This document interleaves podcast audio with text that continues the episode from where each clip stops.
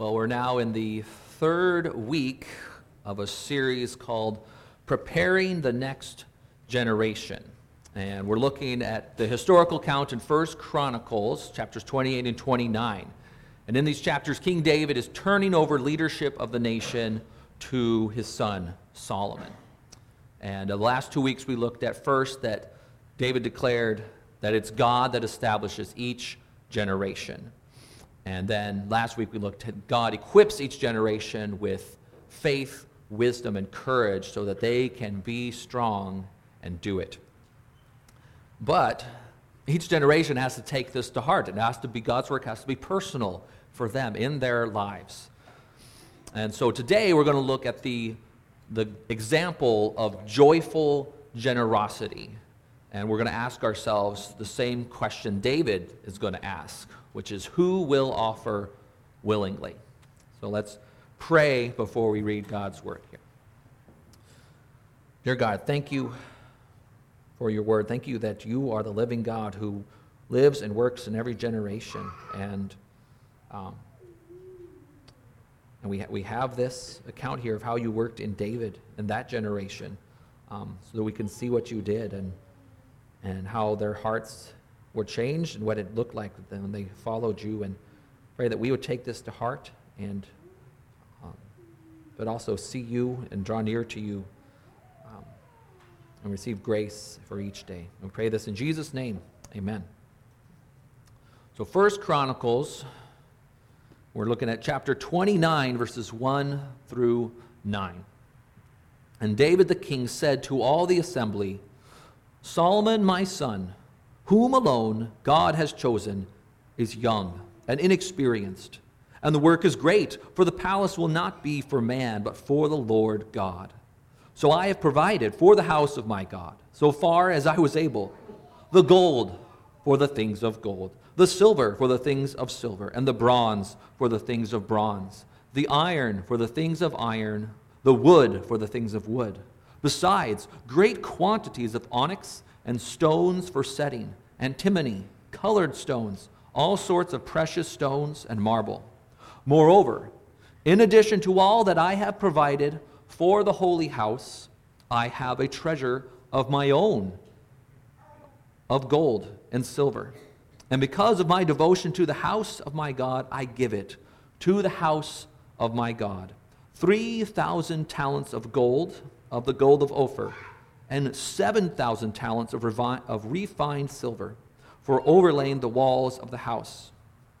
And for all the work to be done by craftsmen, gold for the things of gold, and silver for the things of silver. Who then will offer willingly, consecrating himself today to the Lord? Then the leaders of fathers' houses made their free will offerings, as did also the leaders of the tribes, the commanders of thousands and of hundreds and the officers over the king's work. They gave for the service of the house of God 5,000 talents and 10,000 darics of gold, 10,000 talents of silver, and 18,000 talents of bronze, and 100,000 talents of iron. And whoever had precious stones gave them to the treasury of the house of the Lord, in the care of Jehiel the Gershonite. Then the people rejoiced because they had given willingly, for with a whole heart they had offered freely to the Lord. And David the king also rejoiced greatly. And so I, I find two main lessons for us in this text. And, and the first is the example of generosity, and, and the second is the mutual joy in generosity. And, and these were lessons I, I believe were, were meant for the original audience and for us. And the original audience were the Jews returning from exile in Babylon, so which means a quick overview of Jewish history here. Uh, so we're going to go back. The nation of Israel started slavery in Egypt. God delivered them, and then through Moses, he gave them the, the law. And then they lived in kind of tribal, little time of chaos for about almost 300 years until God raised up David to be the first king to unite the whole nation, uh, all the tribes as one nation. And then David's son Solomon built the temple of the Lord God in Jerusalem. And David and Solomon then are the, they are the spiritual high point in the history of the Jewish people, of the nation of Israel. Because then after Solomon, the whole nation just gets more corrupt and more corrupt, and they, for, they just keep ignoring God and keep ignoring his prophets until their corruption is so bad, God allows their enemies to conquer them. And those who survive are then taken away in exile to Babylon. But God has mercy on them, and after 70 years in exile, there is a new king of Babylon, and he allows the Jewish people to return to Jerusalem, to return to their homeland. And they do, and they start rebuilding, and they start rebuilding the temple. But the project kind of stagnates, it kind of stalls, and it's neglected. And so God raises up more prophets. He raises up men like Ezra and like the prophet Haggai to exhort, encourage the people to finish the project. And it's about that time period that Chronicles was written. And Chronicles is kind of, you could think of it as a, as a theological history. They're not trying to be exhaustive to cover every little detail that ever happened in their history. They're trying, they're recording what happened with a focus on the spiritual heart of each generation throughout their history. And so when we look at this, this part of their history, they're recalling this for a reason, because this is the spiritual high point. David was a man after God's own heart. And this generation with him, they were a generation that willingly gave themselves to God. And Chronicles not only gave the, the later people something to aspire to, it also was a promise to them of what God could do in the heart of a generation. And therefore, it's a promise to us, too, of what God can do in our hearts. So, in chapter 29 here, we have this example of generosity. And while I was studying for this, I was reading up on, a lot on what others have found in the Bible about the practice of generosity.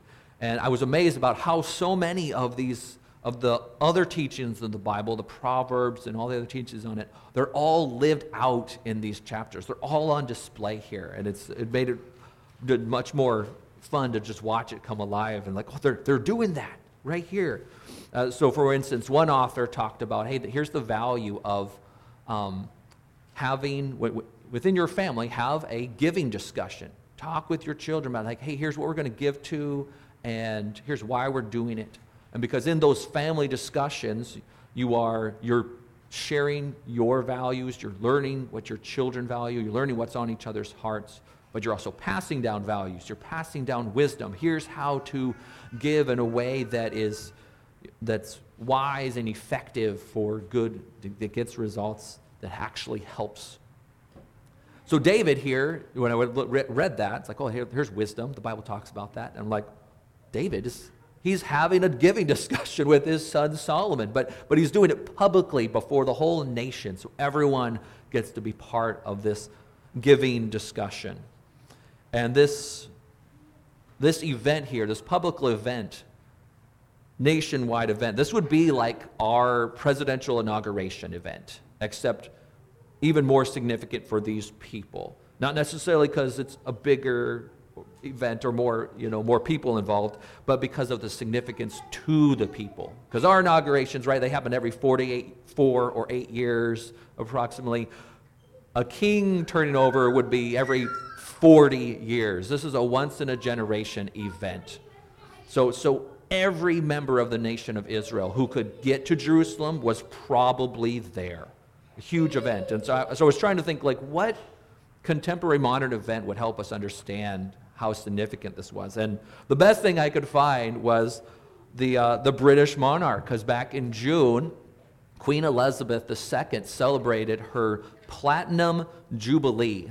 And the Platinum Jubilee celebrates 70 years Queen Elizabeth II has been Queen of England for 70 years, longer than any other British monarch before her. And very likely, no one's going to come close to this again anytime soon, uh, simply because she started very young when she started to rule. She started in her 20s. And, you know, so even her children, even her grandchildren are too old, even if, you know, even even if they started ruling next year, they're not going to, they're, they're starting too late. They're, so this isn't going to be repeated. This is their celebration, once in a century, once in a many centuries event. Um, that's the closest thing I could compare here then for with what this, this turning over of kings meant for the nation of Israel. They were having this historic milestone. But I really want us to look at, at the nature of it, the quality of it, to what what the, was talked about, what David did as he talked about this. Because if you contrast that, this kingly coronation, with our own presidential inaugurations, the contrast becomes really clear. Because you look at our recent inaugurations, and half the nation celebrates and, celebrates, and half the nation throws a tantrum. And then and the new guy immediately does every executive action that the previous guy did, and still, the legislative branch can barely agree to fund the things that are already in law, uh, let alone agreeing on anything new. So I want I ask, ask you to imagine with me here briefly. We'll, go, we'll imagine here what it would what ours would look like if it had this nature of David here, of what David was doing. So basically, the new, imagine the, the outgoing president coming up and saying, okay, here's, here's the new president. You know, a new guy, I want, to, want to let you know the government's fully funded through your whole term, including all of the planned building projects. And on top of that, I've, I've personally donated all my savings and my retirement plan, every, all of it, because I don't want none of this good enough for government work. I want you to have the best quality possible. So just, I'll just take a little cabin at Camp David, stay there. I'm good. and then, you know, he turns then to all the, okay, all you government administrators, all the citizens, all of you, okay, I know the new guy is young and inexperienced, but he's got this. He's chosen for this. He's the right man for the job. I'm fully confident in him. So I want all of you to get behind him and support him. So who's going to do this? Can, can you imagine? it's, it's ludicrous to us, right? Like, can you imagine a, a, presidential turnover in our nation that sounded anything like that? It's, it's unimaginable to us. But also, unimaginable is the people's response. Because the people responded to David with extravagant generosity of their own. And, and our natural response to that kind of generosity is, is skepticism to say, hey, this, this can't be a real story. They must have made this up to motivate people later or something, because people aren't like that. People don't give like this. Because we know our own nature too well. We, we know too many people, and, or we felt it ourselves, people are stingy. They're stingy for thousands of reasons. Sometimes it's greed, but not always. Sometimes it's just caution. Just, just we're, we're cautious and we don't give freely or generously because of fear or because of worry, because we, we, we need to keep, make sure we have that safety net, or because we're just, we've been, we can't trust. We've been manipulated and conned and disappointed too many times. I have, and I know you all have. And, and too often, it's the people who know that we're generous, who know us best, friends, and sometimes even family who try to take advantage of our generosity to get what they want. And so it, it is hard. It's hard to keep, to, to keep healthy boundaries and yet keep a generous heart in yourself at the same time. This is just hard to do. So often we end up closing our hearts and we forget how to give generously. And the Bible does not pretend otherwise. Like that, that very much, David and his generation are an anomaly. You look at before them, and it's just, it's 300 years of, of chaotic brutality. And you look after him, and it's injustice and oppression. It's like finally they had a, a godly, good person who actually brings stability and, and therefore, with that pro- stability, prosperity, and then everyone after that took that prosperity and used it to oppress everyone else. Like there, there's human nature on display, just both ways. Um, so God, the Bible doesn't pretend that human nature is otherwise. The, the, the remarkable thing is that this generation was so moved by God They were, they're moved to this peculiar unity and generosity of heart. And, and their example is recorded here for us to aspire to. And so I want to look at just some, some highlights of this example here. David's generosity. We see that he gave wisely. He, dis, he discussed it with his family and with his community, with the nation. But there was also there was a purpose to his generosity, and that purpose motivated both the care and the commitment. And he gave it was for a specific project, and that project had specific milestones, very carefully planned out, mapped out. And there was proper oversight and accountability. That's included, obviously, the new king, Solomon, and his government, but also we see his officers, like this guy, um, Jehiel, the, Gosh- the Gershonite. I have no idea how that's supposed to be pronounced. I'm just putting that out there. Um, Jehiel, the Gershonite, who was accountable for the precious gems that were donated. So there was accountability in the project. And then we also see David gave for others' benefit. None of this was going to benefit him, it was for those who would come after him. David is like the story of that old man who plants a tree for the future generations. The old man's never going to get to enjoy the tree. The tree is going it's to he's going to be gone before the tree is fully grown. But if he doesn't plant the tree, the future generations will not it will not be there for the future generations to enjoy. And that and David is like that man here. So he's he's doing this for others. And David made sure the project was done right. He, he first ensured that the essentials were fully funded, but then he personally gave to make sure that the most excellent quality would be used. And so, for your information, 3,000 talents of gold is roughly worth $7 billion today. So, because a talent is 75 pounds of gold. So, you, I did the math, roughly $7 billion. So, David fully committed himself to this. Uh, you, you realize how extravagant he gave to this. And his generosity was contagious. He gave publicly to give others the opportunity to give as well. And, and often we, we shy away from giving publicly um, because we think our, our giving has to be secretly and in private because we don't want to become a Pharisee. We don't want to give just for show to, just to make it a show. Hey, look, I gave more than anyone else. You know, obviously, we don't want to become that. But that doesn't mean there's no value in public giving. David showed that there is value to occasionally giving publicly because generosity is contagious. You're giving others an opportunity to join in and join in the blessing of generosity. And so people saw David's example and they joined in. And then they became part of the example too. And so David asked them, Who will offer willingly? And every one of them confirmed their choice through action, through generous action. And that action, when they joined in, that brought them joy. There is joy in generosity. And uh, we, we see this in two part two verses in this chapter here. First, verse three, we see kind of the purpose, the, the what was behind the heart of the joy.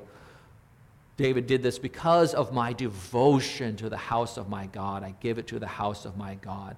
So David's heart was fully devoted to God in every way. And so he held nothing back. But then also we look at verse 9.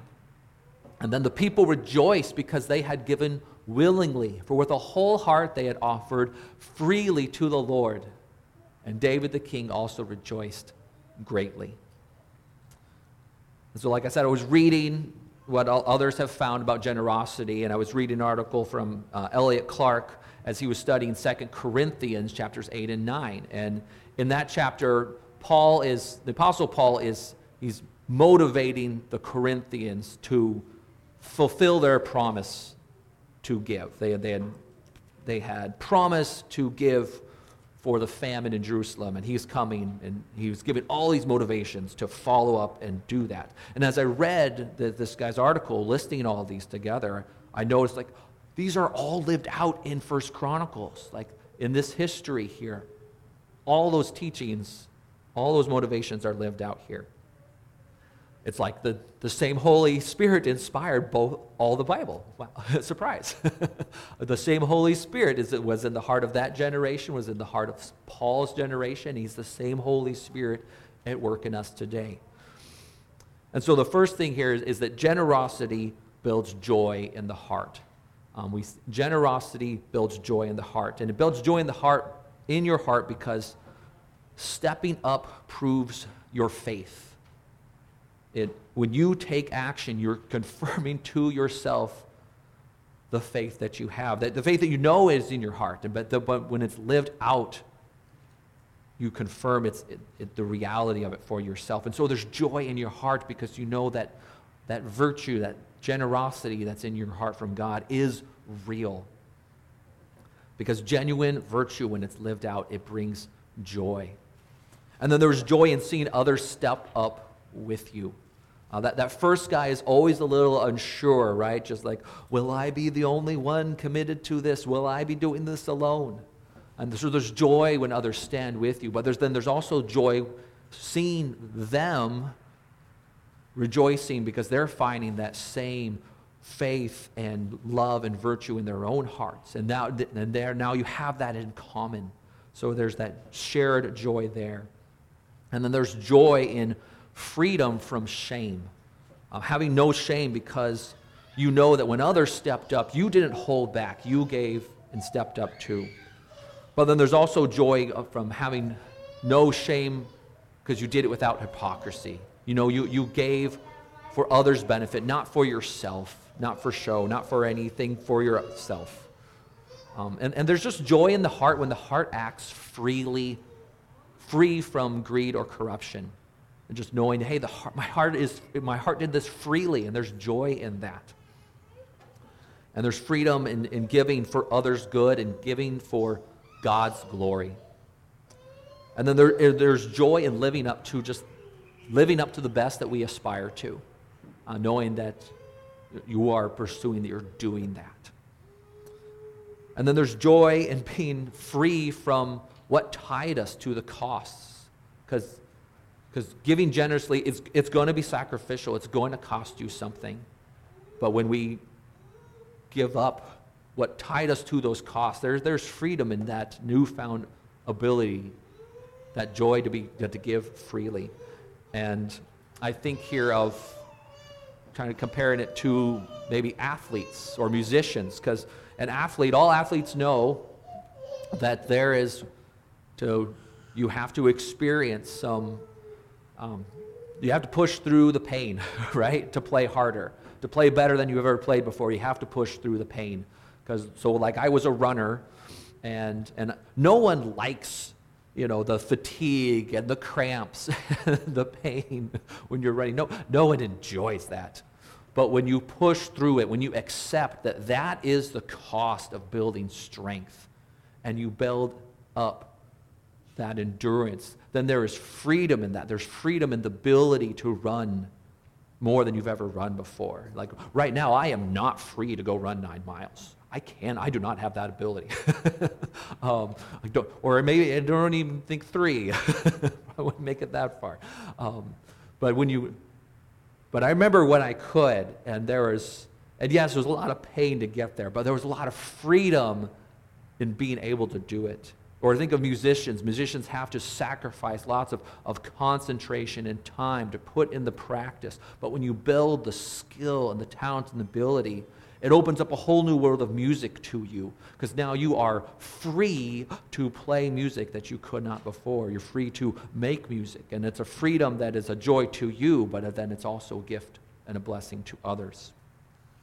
And then I also think of just anyone who is in a leadership position of any type because so many things hold us back from being good leaders and we often sabotage ourselves because be to lead you have to be willing to sacrifice your own selfishness but also your, your own insecurities and fears you have to commit to a way of doing things knowing that the results of it might be a long time in coming but when people are led well, there, there's shared joy in working together.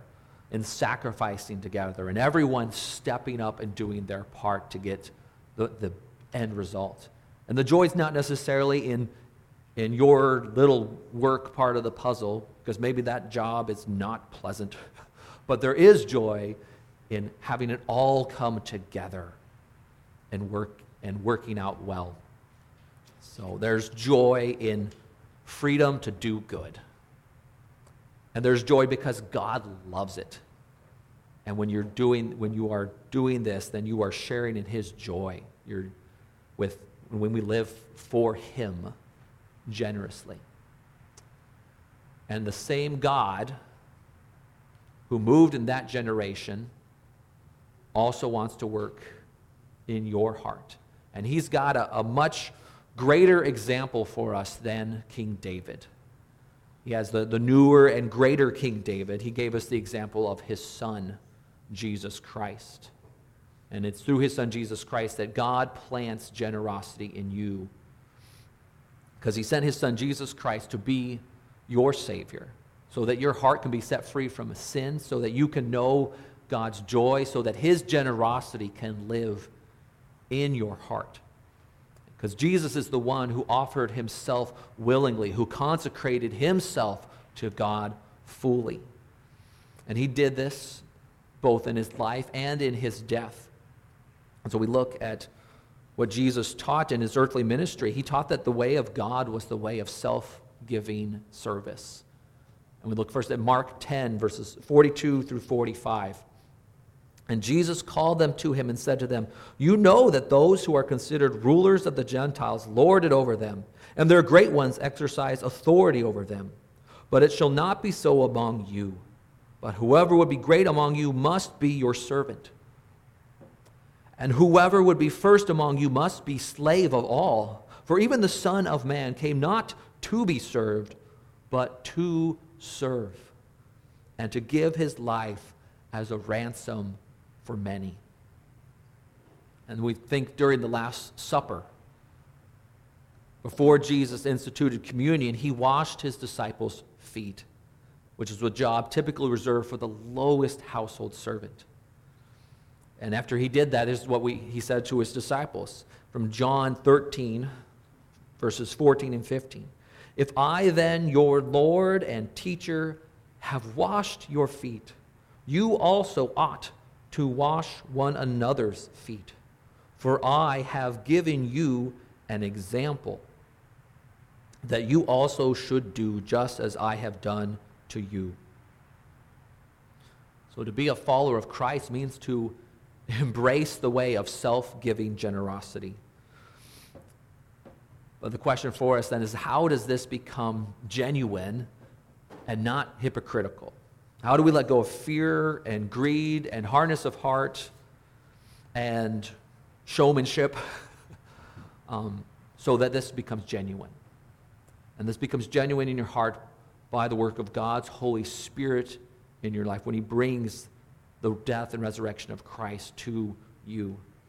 And we, I'm going to look here at 1 Peter chapter 2, verses 20 through 25. But if when you do good and suffer for it, you endure, this is a gracious thing in the sight of God. For to this you have been called, because Christ also suffered for you, leaving you an example so that you might follow in his steps. He committed no sin, neither was deceit found in his mouth. When he was reviled, he did not revile in return. When he suffered, he did not threaten, but continued entrusting himself to him who judges justly. He himself bore our sins in his body on the tree, that we might die to sin and live to righteousness. By his wounds you have been healed, for you were straying like sheep, but have now returned to the shepherd and overseer of your souls. All scripture reminds us that God loves you. He loved you so much that he gave his only son for you, to die for you. And if he willingly gave his son, what will he withhold from you? In Jesus, He has given you every spiritual blessing in the heavenly places, and He's given you the hope of eternal life. In Jesus, your sins are forgiven and you are born again. And because of His generous love for you, you can be generous from the heart.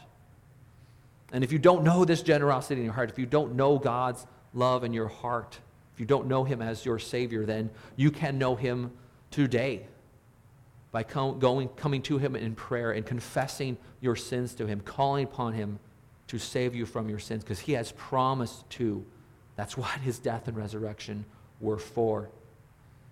And when you trust in Him, then His Holy Spirit will live in you and He will plant that generosity and love in your heart, and it will grow and grow throughout your life. Now, this would probably be the point where I rally you behind some great project or something, right? But uh, that is not what I'm here to do today. Uh, instead, I just hope that this scripture has given a clear vision of what godly generosity looks like.